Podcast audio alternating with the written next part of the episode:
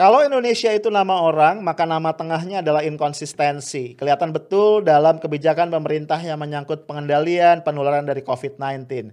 Pada saat mudik dilarang, kemudian penyekatan-penyekatan dilakukan dengan begitu ketat, justru orang kemudian dibebaskan untuk berkunjung ke tempat-tempat wisata, sehingga tempat-tempat wisata favorit tumplek-blek dipenuhi oleh manusia. Dan di sisi yang lain juga TKA dari China terus berdatangan. Selama inkonsistensi terus terjadi, selama kebijakan dasarnya adalah kepentingan politik, selama itu pula pemerintah akan menuai ketidakpercayaan masyarakat dan akan terjadi civil disobedience.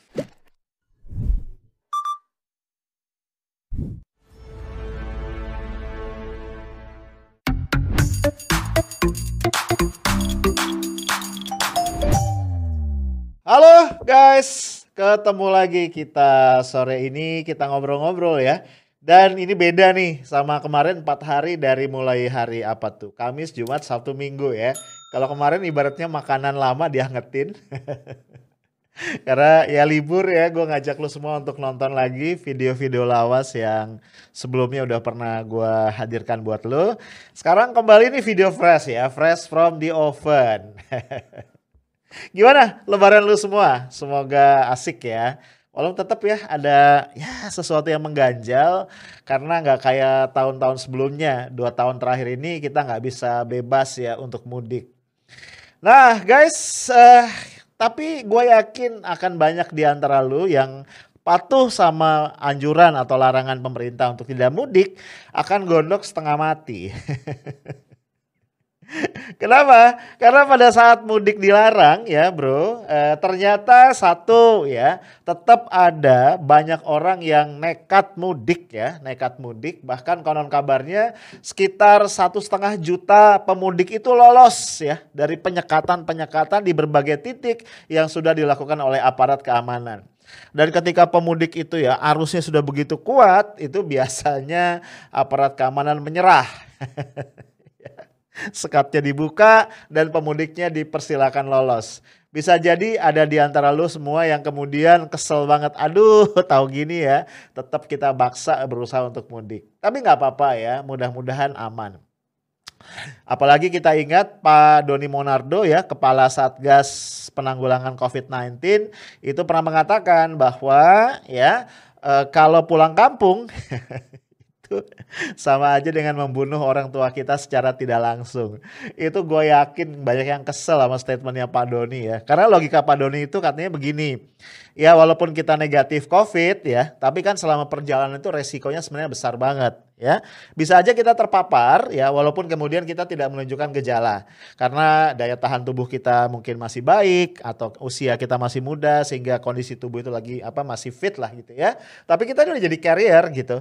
Kemudian waktu pulang kita ketemu dengan orang tua, dengan keluarga besar dan akhirnya kita membuat yang lain tertular. Itu logika yang diambil oleh Pak Doni. Tapi gue yakin pada banyak yang bete ya kan ya. Karena tetap akhirnya pada banyak yang pulang ya dan udah tadi satu setengah juta orang kira-kira ya yang udah terlanjur mudik.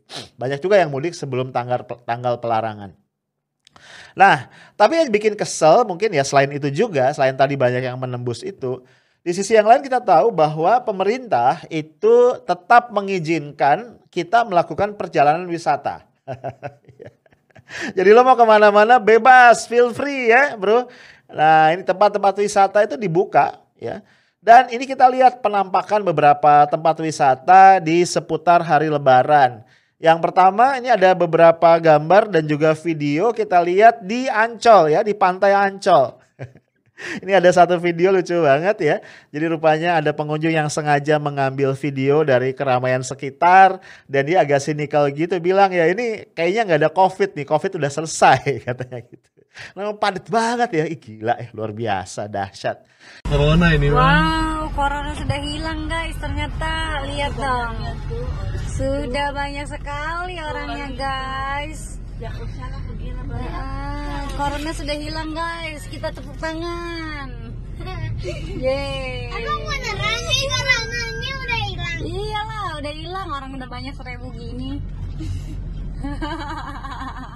Ini kayaknya apa? Orang-orang tuh udah melampiaskan ke apa? Kekesalan, kebosanan, kejenuhan ya. Selama sekian bulan tinggal di rumah, nggak bebas ke mana-mana. Akhirnya udah deh sekalian. Nah ini bro selain Ancol ini ada lagi video ya dari Pantai Pangandaran. Nah kita tahu ya kalau lu suka wisata pantai maka Pangandaran adalah salah satu uh, destinasi wisata favorit ya. Benar gak sih? Ini pantai di Sukabumi ya Pantai Pangandaran. Lu lihat tuh. Nah, gue coba mikir-mikir ya. Karena kalau kita lihat kepadatan-kepadatan tadi ya, ini sebenarnya gak jauh beda dengan kejadian beberapa saat sebelum ada ledakan COVID gelombang kedua di India. Ya, jadi ada nih yang ngebandingin kondisi padat eh, pantai yang padat tadi di Ancol, Pangandaran itu dibandingkan dengan apa yang ada di India ya eh, beberapa saat sebelum eh, ledakan. Jadi orang itu ada kan ada tradisi keagamaan ya di agama Hindu India mereka mandi berendam bareng-bareng ya kalau nggak salah di Sungai Gangga kali ya itu luar biasa gitu padat banget gitu. Dan itulah yang kemudian diduga menjadi salah satu pemicu adanya ledakan kasus COVID baru di India baru-baru ini ya. Ratusan ribu orang per hari kena, kemudian sekian orang yang wafat, sampai akhirnya apa eh, mayat-mayat bergelimpangan dan segala macam. Ngeri banget ya. India tuh udah udah kolaps tuh, uh, diserang oleh tsunami COVID-19. Lah guys tentu aja kita berharap ya ini tidak terjadi di Indonesia walaupun gua ngeri-ngeri juga ya. Karena memang eh, dari beberapa catatan setiap terjadi libur panjang itu kemudian terjadi ledakan atau lonjakan dalam kasus COVID-19. Nah guys tapi eh, apa namanya kepadatan seperti ini sebenarnya nggak terjadi saat lebaran aja ya. Kan eh, pernah juga ya sebelumnya kita lihat lagi nih gua tayangin Uh, beberapa hari sebelum Lebaran ya uh, pusat perbelanjaan seperti Tanah Abang gitu ya itu juga udah padat banget nih nih lihat lagi nih. jadi ini apa ya kalau gua ngeliat di sini ada satu apa satu inkonsistensi yang ya selalu terjadi ya dari pemerintah pada satu sisi ya mudik ya yang punya akar tradisi yang begitu kuat ya di mana kita nih sebagai apa masyarakat Indonesia itu terbiasa pulang pulang kampung kemudian ketemu dengan keluarga besar terutama dengan orang tua ya untuk kemudian minta maaf kita sungkem kemudian kita kembali menjalin silaturahmi. Ya mungkin selama setahun dua tahun atau mungkin beberapa tahun itu tidak lancar ya itu kemudian kita jalin kembali. Dan ternyata itu dilarang ya Lu bayangin aja sampai uh, aparat apa uh, ditempatkan di berbagai titik sampai mengejar ke kampung-kampung lewat jalan tikus segala macam.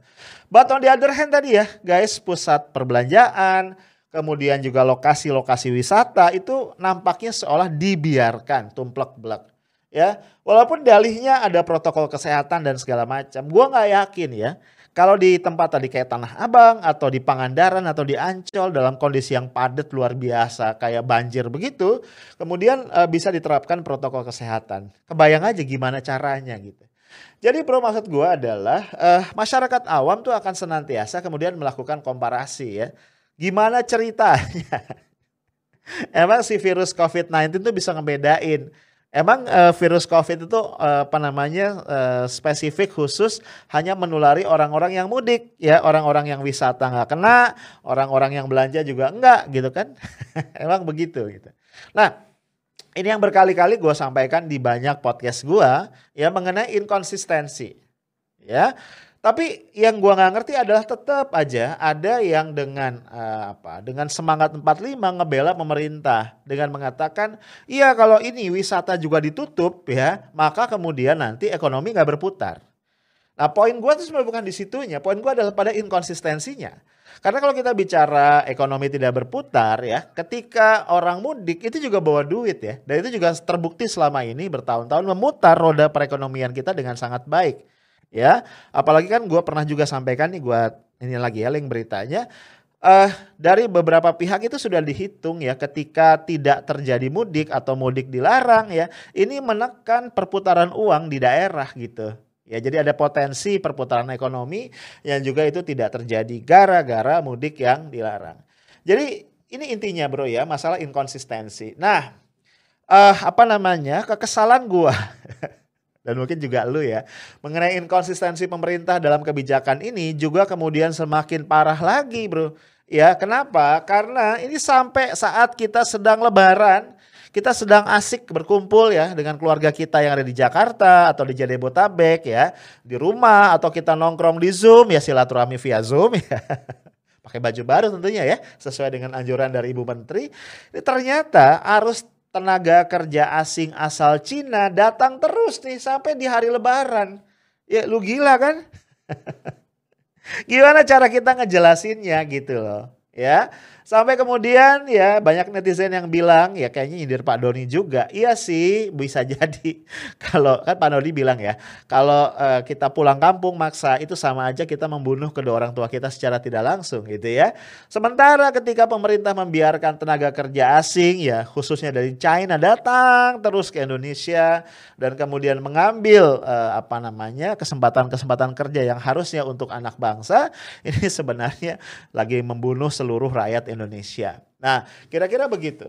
Nah, bro, uh, eh, gue susah ya, gue uh, kehabisan kata-kata, speechless untuk ngejelasin atau untuk apa namanya, ya untuk memahami gitu ya. Ini kenapa bisa bisa terjadi inkonsistensi yang terus-menerus. Dan kayaknya pemerintah tidak pernah bersungguh-sungguh untuk membuat satu desain ya kebijakan penanggulangan Covid itu yang konsisten ya antara satu aspek dengan aspek yang lain. Ya maksud gue tadi, kan intinya dari penularan COVID itu adalah mobilitas yang tinggi dari masyarakat. Kan gitu ya. Di mana terjadi mobilitas, maka orang akan bergerak dan itu akan jadi carrier dari virus COVID-19. Kan sesimpel itu kan logikanya. Maka kalau kita mau ya e, menekan angka penularan ya harus secara konsisten ada satu periode waktu yang memandai di mana mobilitas itu benar-benar dihambat kan gitu. Sesimpel itu ya nggak pakai rocket science, nggak pakai ilmu yang gimana-gimana. Nah kalau kita mau artinya apa? Semua yang berpotensi meningkatkan mobilitas harusnya dilarang, dijaga ketat, ya, termasuk di dalamnya tadi, ya uh, mudik, oke, okay. wisata, dan terutama adalah TKA Cina, TKA asing gitu. Yang kita juga nggak tahu ya, dia aman apa enggak. Dan terlebih lagi ya, ya kan ini masalah apa? Masalah rasa keadilan ya. bayangin aja, kitanya ke mana-mana dihambat, tapi orang asing yang akan mengambil lapangan kerja di Indonesia terus mengalir dan dengan bebas. Lah bro, yang gue sangat khawatir adalah kemudian orang akan membanding-bandingkan dengan uh, lebih luas lagi, lebih jauh lagi. Ya, lu tahu ya sampai sekarang persidangan dari Habib Rizik Syihab itu masih berlangsung. Dan pangkal soalnya adalah pelanggaran pada protokol kesehatan. Itu kan yang kemudian dikait-kaitkan dengan begitu banyak tuduhan lain yang berlapis. Yang menurut banyak pakar, Refri Halun semua udah ngomong ini mengada-ngada ya kok ada tuduhan protokol pelanggaran protokol kesehatan yang berujung adalah pengadilan kriminal gitu. Ini kan nggak masuk akal ya gitu. Nah ini gimana nih kerumunan-kerumunan yang lain? Nanti yang gua khawatir adalah orang kemudian mengaitkannya jadi jauh nih ya. Kan kerumunan yang terjadi di Petamburan, Megamendung ini kerumunan yang berkaitan dengan perayaan hari besar keagamaan gitu kan. Maulid Nabi Muhammad Shallallahu alaihi wasallam. Kok itu dipersoalin? Padahal sampai hari ini tidak pernah terbukti ada klaster Petamburan atau klaster Megamendung gitu loh. Gak terbukti, ya nggak ada sampai hari ini. Nah sementara ini kerumunan-kerumunan yang lain dibiarin. Lah bro, gue cuma pengen mengatakan begini. Selama pemerintah ya tidak kunjung bisa konsisten di dalam melakukan atau mengeluarkan kebijakan, di mana kebijakan-kebijakan tadi basisnya bukan kemaslahatan rakyat banyak, tapi basisnya adalah melindungi kepentingan politik dari kelompok-kelompok tertentu, maka gua khawatir ya ini respect masyarakat terus turun sampai titik yang jauh lebih rendah lagi dan masyarakat akan skeptis ujungnya apatis dan gak bisa disalahin kalau kemudian terjadi civil disobedience dan gua nggak mengada-ngada ya ketika para pemudik misalnya dengan nekat mencoba menembus ya penyekatan-penyekatan yang dilakukan oleh petugas dan kemudian berhasil ya dari kacamata pandang gua sebagai sosiolog itu adalah bentuk ekspresi yang paling clear dari civil disobedience. Gue cuman worried loh kalau civil disobedience ini akan terus ya menjadi bola salju yang lebih besar dan akhirnya terjadi situasi yang uh, chaos ya, instabilitas yang itu tentu akan berujung pada hal-hal yang tidak kita harapkan.